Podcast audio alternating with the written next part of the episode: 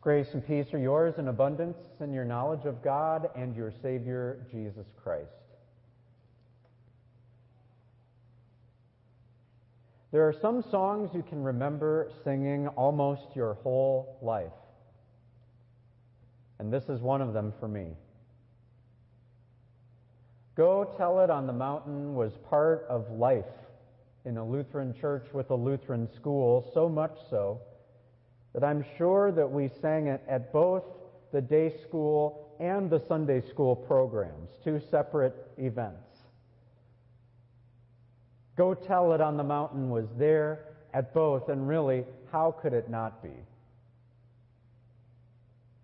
The not so secret success of this Christmas spiritual is that it's just fun to sing. The refrain bounces along. It's easy to remember, perfect for children in that regard. And each stanza ends with this wonderful octave jump, which, if you were as goofy as I was back in grade school, you loved to slide that note all the way up and then burst out with the refrain, that blessed Christmas morn.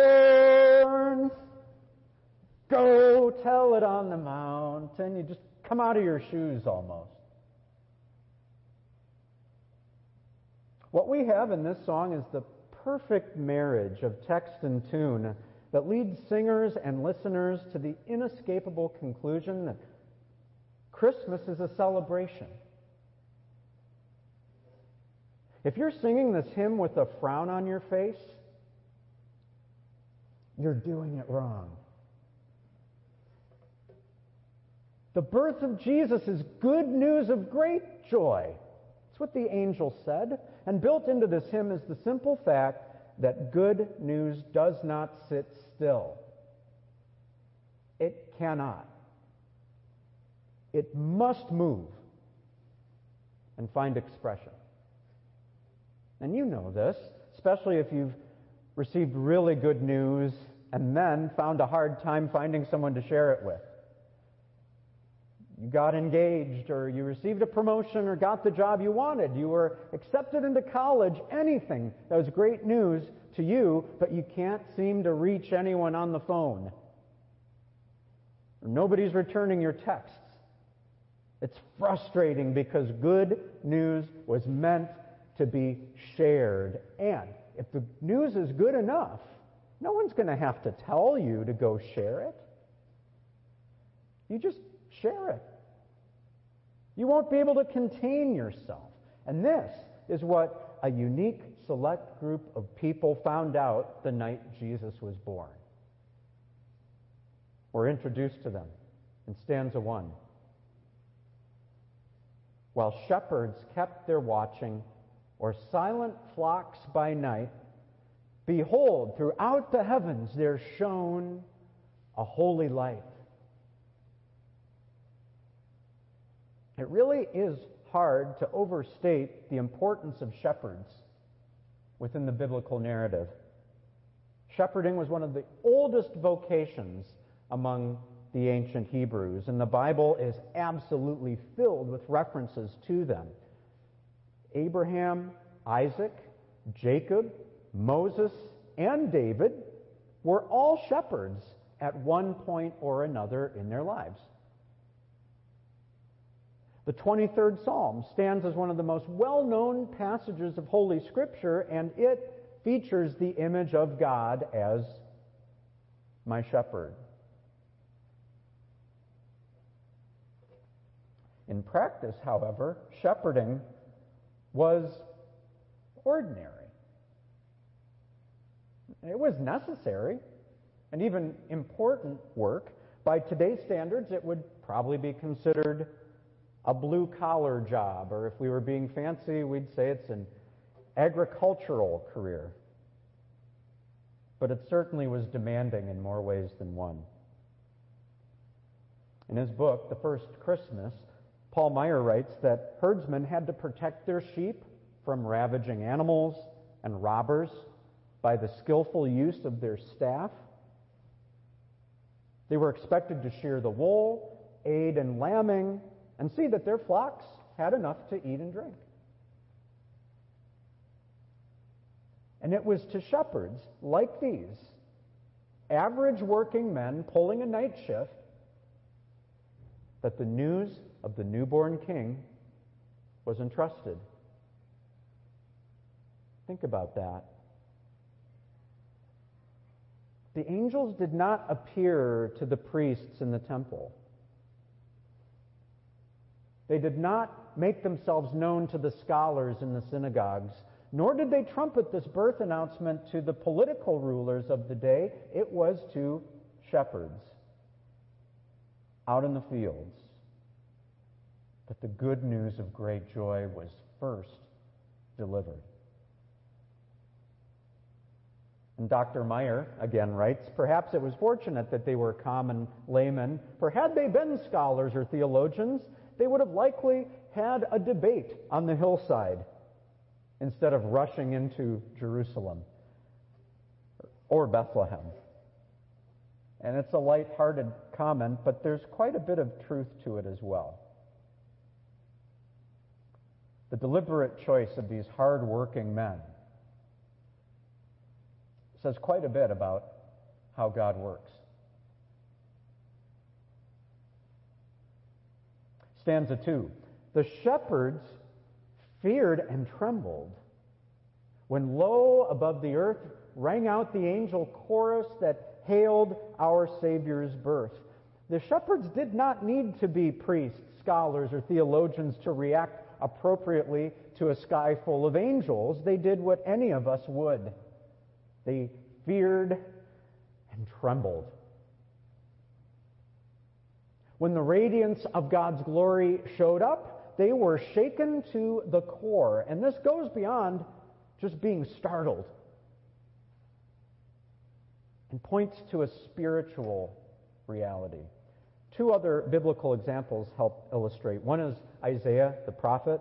Upon having a vision of the Lord in the temple, along with angels flying around, calling out praises to God, Isaiah feared and trembled. He said, Woe is me, for I am lost.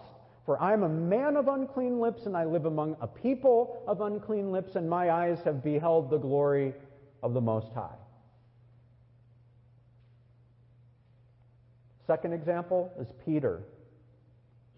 When it seems clear that Jesus is placing a claim on the life of this fisherman and calling him into discipleship, Peter feared and trembled saying, Depart from me, for I am a sinful man, O Lord.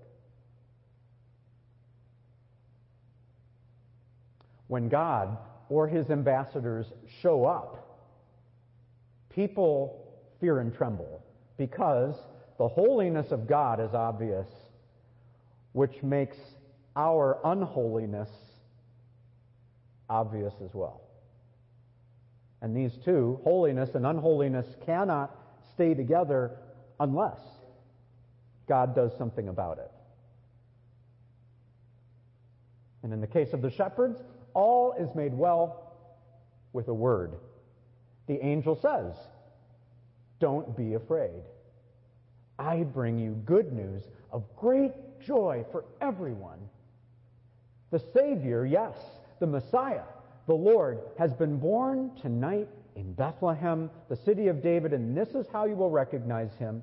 You'll find a baby lying in a manger wrapped in strips of cloth. And suddenly, the angel was joined by a vast host of others, the armies of heaven, praising God. Glory to God in the highest, and peace on earth to all whom God favors. along with the shepherds. You do not need to fear holiness or wrath or punishment. The radiance of God's glory has shown up not to destroy you, but to save you. Now, make no mistake, there is wrath and punishment for your sin and mine but you do not have to bear it. Nor do I. The one who will bear it for us is born in Bethlehem. This is news that changes everything. It changed everything for these shepherds. It made them do the unthinkable. They left their flocks. They left their flocks in the field because they had to find out if this was true. They had to know. And it was. It all checked out. It was just as the angels had said the baby, the strips of cloth, the manger, all true. And this made them do something else unthinkable. They themselves, shepherds, became messengers. The shepherds told everyone what had happened and what the angel had said to them about this child. All who heard the shepherd's story were astonished, Luke writes. Now, I said before that if news is good enough, no one's going to have to tell you to tell other people about it. You just will. You won't be able to contain yourself. That's what happened to the herdsmen of Luke 2. Has the good news of a Savior grabbed you in the same way?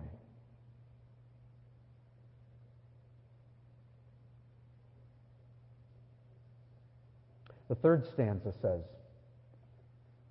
Down in a lowly manger, the humble Christ was born. And God sent us salvation that blessed Christmas morn. Last week, as we encountered once in royal David City, we heard the phrase, with the poor and mean and lowly lived on earth our Savior holy.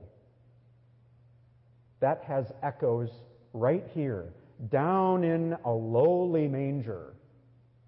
The humble Christ was born. The humility, the lowliness, the down inness of Christ's entry into the world is captivating, in part because all of these things that look like losing create the ultimate win. God sent us salvation that blessed Christmas morn. This is life changing good news, but only if you understand what is this salvation that was sent that Christmas morn.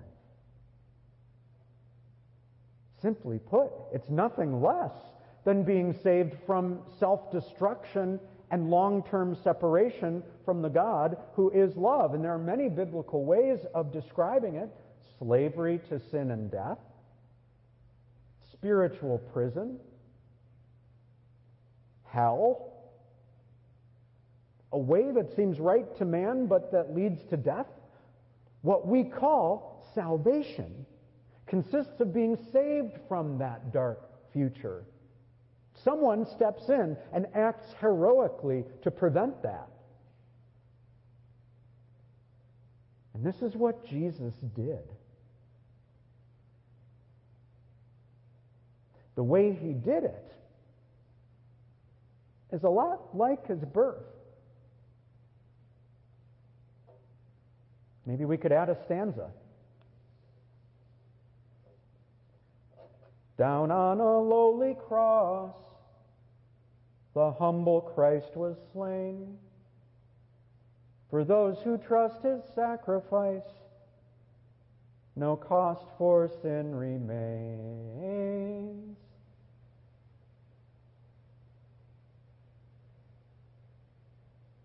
God's love for you is so deep and wide, he would subject himself to all of this to save you. That blessed Christmas morn, it all starts.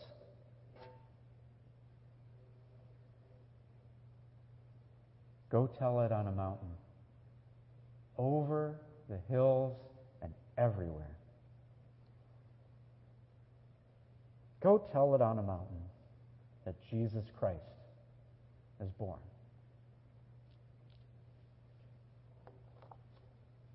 Amen.